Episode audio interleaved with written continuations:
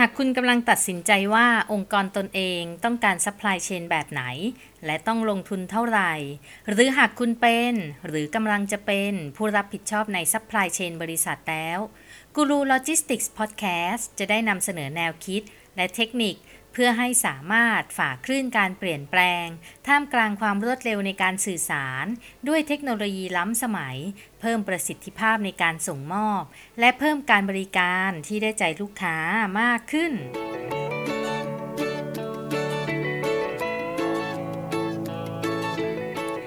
สวัสดีค่ะ ยินดีต้อนรับสู่กูรูโลจิสติกส์พอดแคสต์กับอินทิราสิทธิเวชหรือเรียกแบบที่หลาย ๆ ท่านเรียกกันว่าอาจารย์เดียค่ะ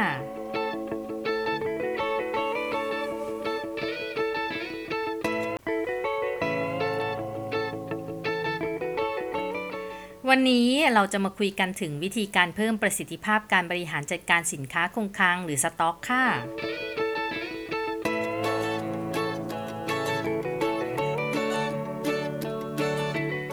ตอนที่แล้วเราได้คุยกันไปแล้วนะคะ ว่าทำไมทำไมเราต้องบริหารจัดการสินค้าคงคลัง หรือสต็อก ให้มีประสิทธิภาพ วันนี้เราจะมาแนะนำแนวทางการเพิ่มประสิทธิภาพในการบริหารจัดการสต็อก หรือว่าสินค้าคงคลังค่ะ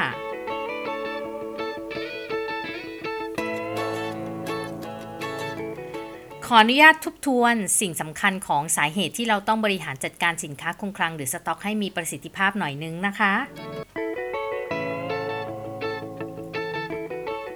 การบริหารจัดการสต็อกที่ดี และก็มีประสิทธิภาพเนี่ยก็คือการที่คุณสามารถปล่อยสินค้าที่เก็บไว้ออกขายได้เร็วที่สุด แล้วก็เหลือทิ้งน้อยที่สุดค่ะ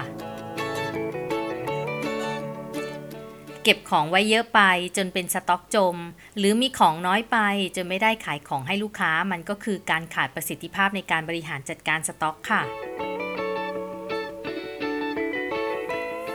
ซึ่งการขาดประสิทธิภาพการบริหารจัดการสต็อกอะก็จะส่งผลกับสภาพคล่องของกิจการ เพราะเงินจม เปลี่ยนเงินที่ออกจากกระเป๋าซ้ายมากระเป๋าขวาไม่ทันกันค่ะ เงินสำรองเลยหมด เงินหมุนเลยไม่หมุน ทำให้ต้องไปหาเงินมาตุ๊บมากขึ้นมากขึ้น จนเป็นหนี้สินอุลงตรงนังไปหมด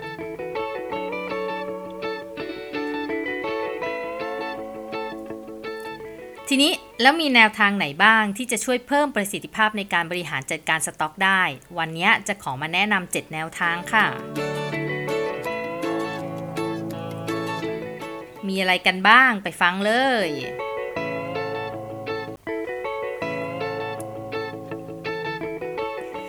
แนวทางแรกนะคะก็คือการตั้งระดับปริมาณสินค้าเเผื่อขาดหรือว่า safety stock เนี่ยให้เหมาะสมค่ะ ก็คือการตั้งปริมาณสินค้าคงคลังเผื่อขาดหรือ safety stock ให้มีความเหมาะสมไม่มากเกินไป หรือไม่น้อยเกินไป จนต้องสูญเสียค่าใช้จ่ายในการเก็บรักษาสูงกว่าที่ควรจะเป็น หรือว่าทำให้เกิดการสูญเสียลูกค้าค่ะ safety stock หรือสต็อกเพื่อความปลอดภัย ความหมายก็ตามชื่อเลยค่ะ คือมีของเก็บไว้ปลอดภัยไว้ก่อน ปลอดภัยจากอะไร ไม่ใช่จากขโมยหรือการป้องกันของหายนะคะ แต่มันคือความปลอดภัยในการที่เราอะไม่เสียลูกค้าจากความเชื่อมั่นว่าสั่งสินค้ากับเราแล้วได้ของแน่นอนแบบนี้ค่ะ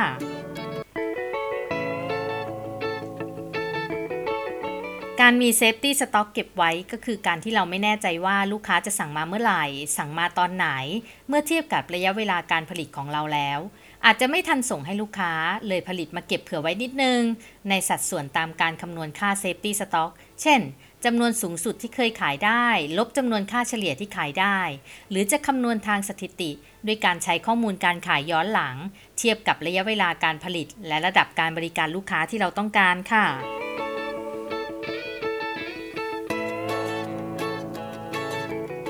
ซึ่งหลักการสำคัญในการกำหนด safety stock ที่เหมาะสมก็คือ การไม่ทำ safety stock กับสินค้าทุกตัวค่ะ เพราะเงินมันจะจมไปกับสินค้าที่นานๆขายที อย่างที่เล่าให้ฟังไปเมื่อครั้งที่แล้วนะคะ ว่าสินค้าที่ขายไม่ดีน่ะ อย่าเอามาเก็บไว้เยอะ เปลืองเงิน เปลืองพื้นที่เก็บทำ safety stock ไป มันก็ไม่ใช่เผื่อขาดแล้วล่ะค่ะ มันน่าจะเป็นเผื่อเก็บไว้นานๆดีกว่าส่วนสินค้าขายดีก็มีสต็อกเผื่อๆไว้หน่อย เพราะว่ามันขายดี ผลิตมาเก็บไม่กี่วันมันก็ออกแล้ว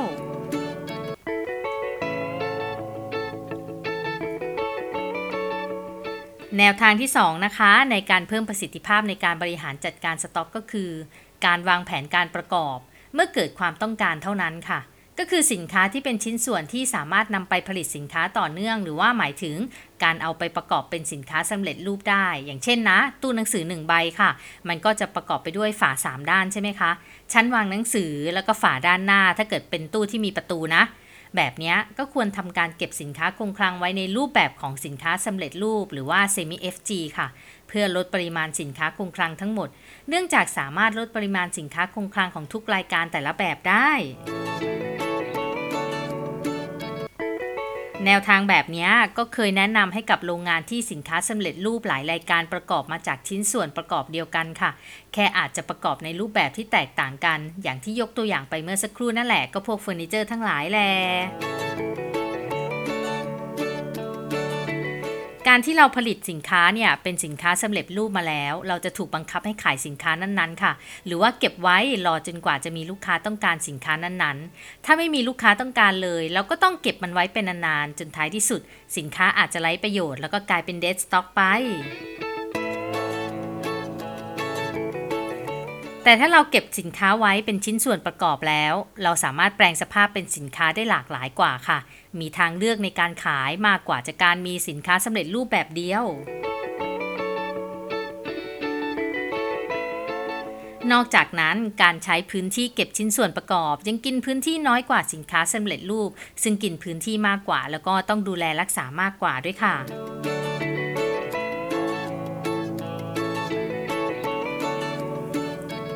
แนวทางที่ 3 นะคะ ในการเพิ่มประสิทธิภาพการบริหารจัดการสต็อกก็คือ การสร้างความร่วมมือระหว่างซัพพลายเออร์ในการสั่งซื้อสินค้าค่ะ คือสร้างความร่วมมือกับซัพพลายเออร์หลักในการจัดซื้อสินค้าหลายรายการ หรือว่า multiple SKU ค่ะ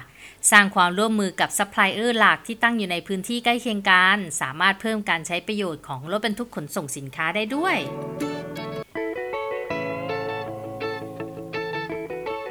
แนวทางนี้อะนะคะมันก็คือการใช้การขนส่งให้คุ้มค่าในแต่ละเที่ยวค่ะ เพราะว่าทุกครั้งที่เราให้ซัพพลายเออร์มาส่งของเนี่ยค่าขนส่งเขาก็จะคิดต่อเที่ยวใช่ไหมคะ ไม่ว่าจะบรรทุกเต็มหรือไม่เต็มก็ตาม ดังนั้นแล้วเนี่ยถ้าจะให้คุ้มมันก็ควรจะบรรทุกของมาให้เต็มใช่ไหมคะ เพราะงั้นหาของมาเต็มเอ่อมาเติมให้เต็มคันรถเพื่อให้คุ้มค่ารถค่ะ รวมถึงถ้าเป็นไปได้ก็สั่งซื้อสินค้าหลาย ๆ อย่างจากซัพเดียว มันก็จะทำให้การต่อรองราคา แล้วก็การควบคุมคุณภาพเนี่ยมันง่ายกว่าการมีหลายซัพนะคะ พยายามอย่าให้มีหลายซัพพลายเออร์ค่ะ ปวดหัวสุด ๆ เลย มากคนมากความเคยได้ยินใช่ไหมคะ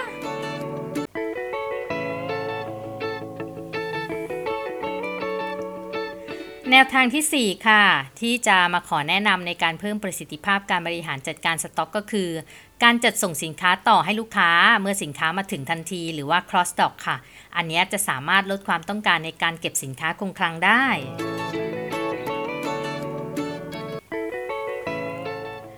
cross docking คืออะไร มันก็คือการขนของจากรถขาเข้าไปยังรถขาออกโดยเหลือสต็อกเก็บน้อยหรือว่าไม่มีเลยค่ะ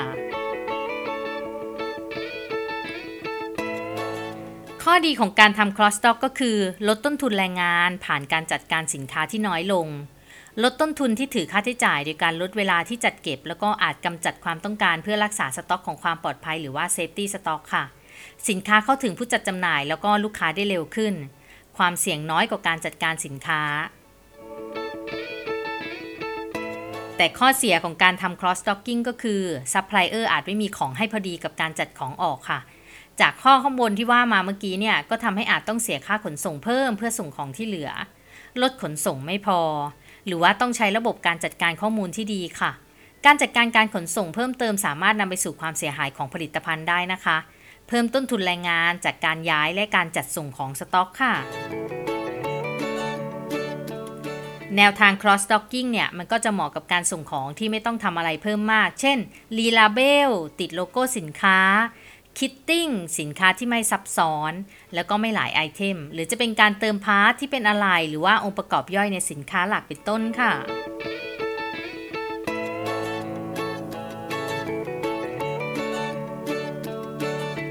แนวทางที่ 5 นะคะ ในการเพิ่มประสิทธิภาพการบริหารจัดการสต็อกก็คือ การให้ซัพพลายเออร์หรือว่าผู้จัดจำหน่ายเนี่ย เป็นผู้บริหารสินค้าคงคลังค่ะ หรือเรียกว่า vendor managed inventory ค่ะ ย่อๆว่า VMI โดยการสร้างแรงจูงใจที่เหมาะสมให้กับซัพพลายเออร์เข้ามารับผิดชอบการบริหารสินค้าคงคลังหรือสต็อกของเราในสถานประกอบการของคนสั่งซื้อสินค้าค่ะ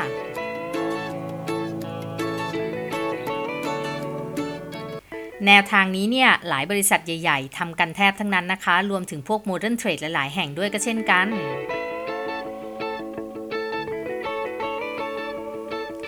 วิธีการนี้นะคะอธิบายง่าย ๆ ก็คือการที่ซัพพลายเออร์เนี่ยเขาจะมอนิเตอร์สต็อกคงเหลือของเราค่ะ ไม่ว่าจะเป็นแบบ manual ก็คือเราส่งรายงานให้เขา หรือว่าแบบ real-time คือเชื่อมโยงฐานข้อมูลออนไลน์ เฉพาะในตัวสินค้าหรือว่าวัตถุดิบที่เราซื้อกับซัพพลายเออร์นั้นๆ แล้วพอซัพพลายเออร์เห็นว่าของอยู่ใกล้จุดที่จะต้องสั่งซื้อซัพพลายเออร์ก็จะแจ้งให้เราเปิด PO เพื่อสั่งของ หรือว่าเราอนุญาตให้เขา auto เลยส่งของมาเลย แล้วออกใบ PO ให้ทีหลัง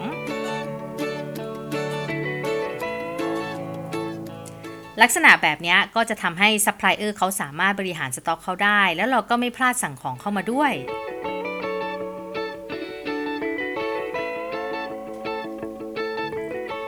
แนวทางที่ 6 นะคะ ในการเพิ่มประสิทธิภาพการบริหารสต็อก ก็คือ การลดระยะเวลาในการสั่งซื้อค่ะ คือการลดระยะเวลาในการสั่งซื้อวัตถุดิบหรือว่าชิ้นส่วน ไม่ว่าจะเป็นระยะเวลาในการสั่งซื้อจากซัพพลายเออร์หรือว่าระยะเวลาในการขนส่งสินค้า หรือแม้กระทั่งระยะเวลาในการรับสินค้าค่ะ ง่าย ๆ ก็คือ ไม่ต้องสั่งของล่วงหน้านานๆไว้ก่อน เพราะว่าไม่แน่ใจในเทรนด์การซื้อของลูกค้าว่าจะซื้อมากน้อยแค่ไหน หรือเดาไม่ถูกถ้าต้องบอกล่วงหน้านานๆ ยิ่งสั้นๆ ก็ยิ่งดี ยิ่งไม่ต้องถ่าย เพราะว่ามีออเดอร์ชัวร์ๆอยู่แล้วอันนี้ก็อยู่ที่ความแม่นยำของการพยากรณ์ความต้องการลูกค้าของฝ่ายขายด้วยนะคะ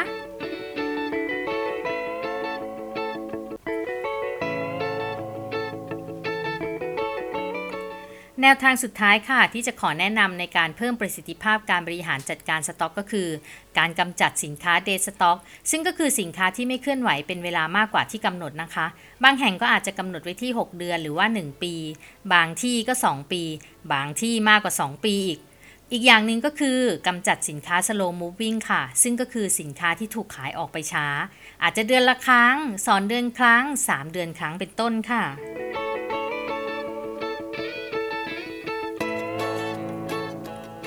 สินค้าเดสต็อกกับ slow moving เนี่ยมันคือเงินจมอย่างหนึ่งนะคะ มันไม่แปลงเงินลงทุนเป็นรายได้สักทีส่งผลต่อสภาพคล่องอย่างที่อธิบายไปแล้วในตอนก่อนค่ะเดสต็อกแล้วก็ slow move เนี่ยเป็นสินค้าที่เก็บไว้ไม่เพียงแค่ไม่เปลี่ยนเป็นยอดขาย แล้วยังเปลืองที่เก็บ เปลืองคนดูแล แล้วก็อาจสร้างความเสียหายในครั้งก็ได้นะคะ อย่างเช่น ฝุ่นมแมลง ปลวก แล้วก็สนิมเป็นต้นค่ะ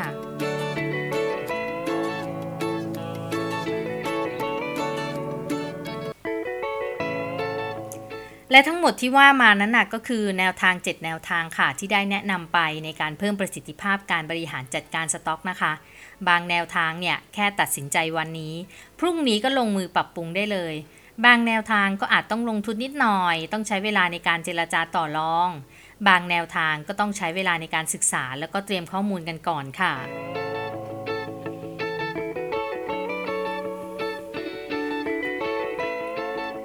ไม่ว่าจะแนวทางไหนนะคะ การทำงานเป็นทีม การประสานงานกันระหว่างหน่วยงาน แล้วก็ความเข้าใจในความสำคัญของการบริหารจัดการสต็อกของผู้บริหารและพนักงานทุกคนเนี่ย มันคือ 3 สิ่งที่สำคัญในการบรรลุเป้าหมายการเพิ่มประสิทธิภาพการบริหารจัดการสต็อกเลยค่ะ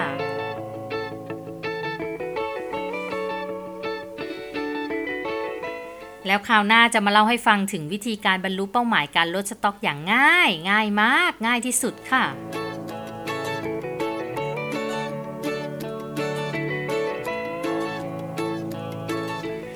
สำหรับวันนี้กูรูโลจิสติกส์พอดแคสต์กับอินทิราสิทธิเวทต้องไปก่อนค่ะ แล้วพบกันใหม่ในตอนหน้านะคะ สามารถติดตามฟังกันได้ทางพอดแคสต์และ YouTube Channel ชื่อช่องว่า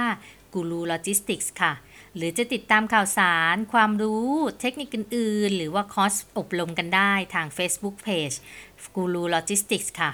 ฝากกดติดตามแล้วก็กดแชร์ให้ด้วยนะคะ หรือคอมเมนต์แนะนำมาได้ค่ะว่าอยากให้เล่าเรื่องอะไรบ้าง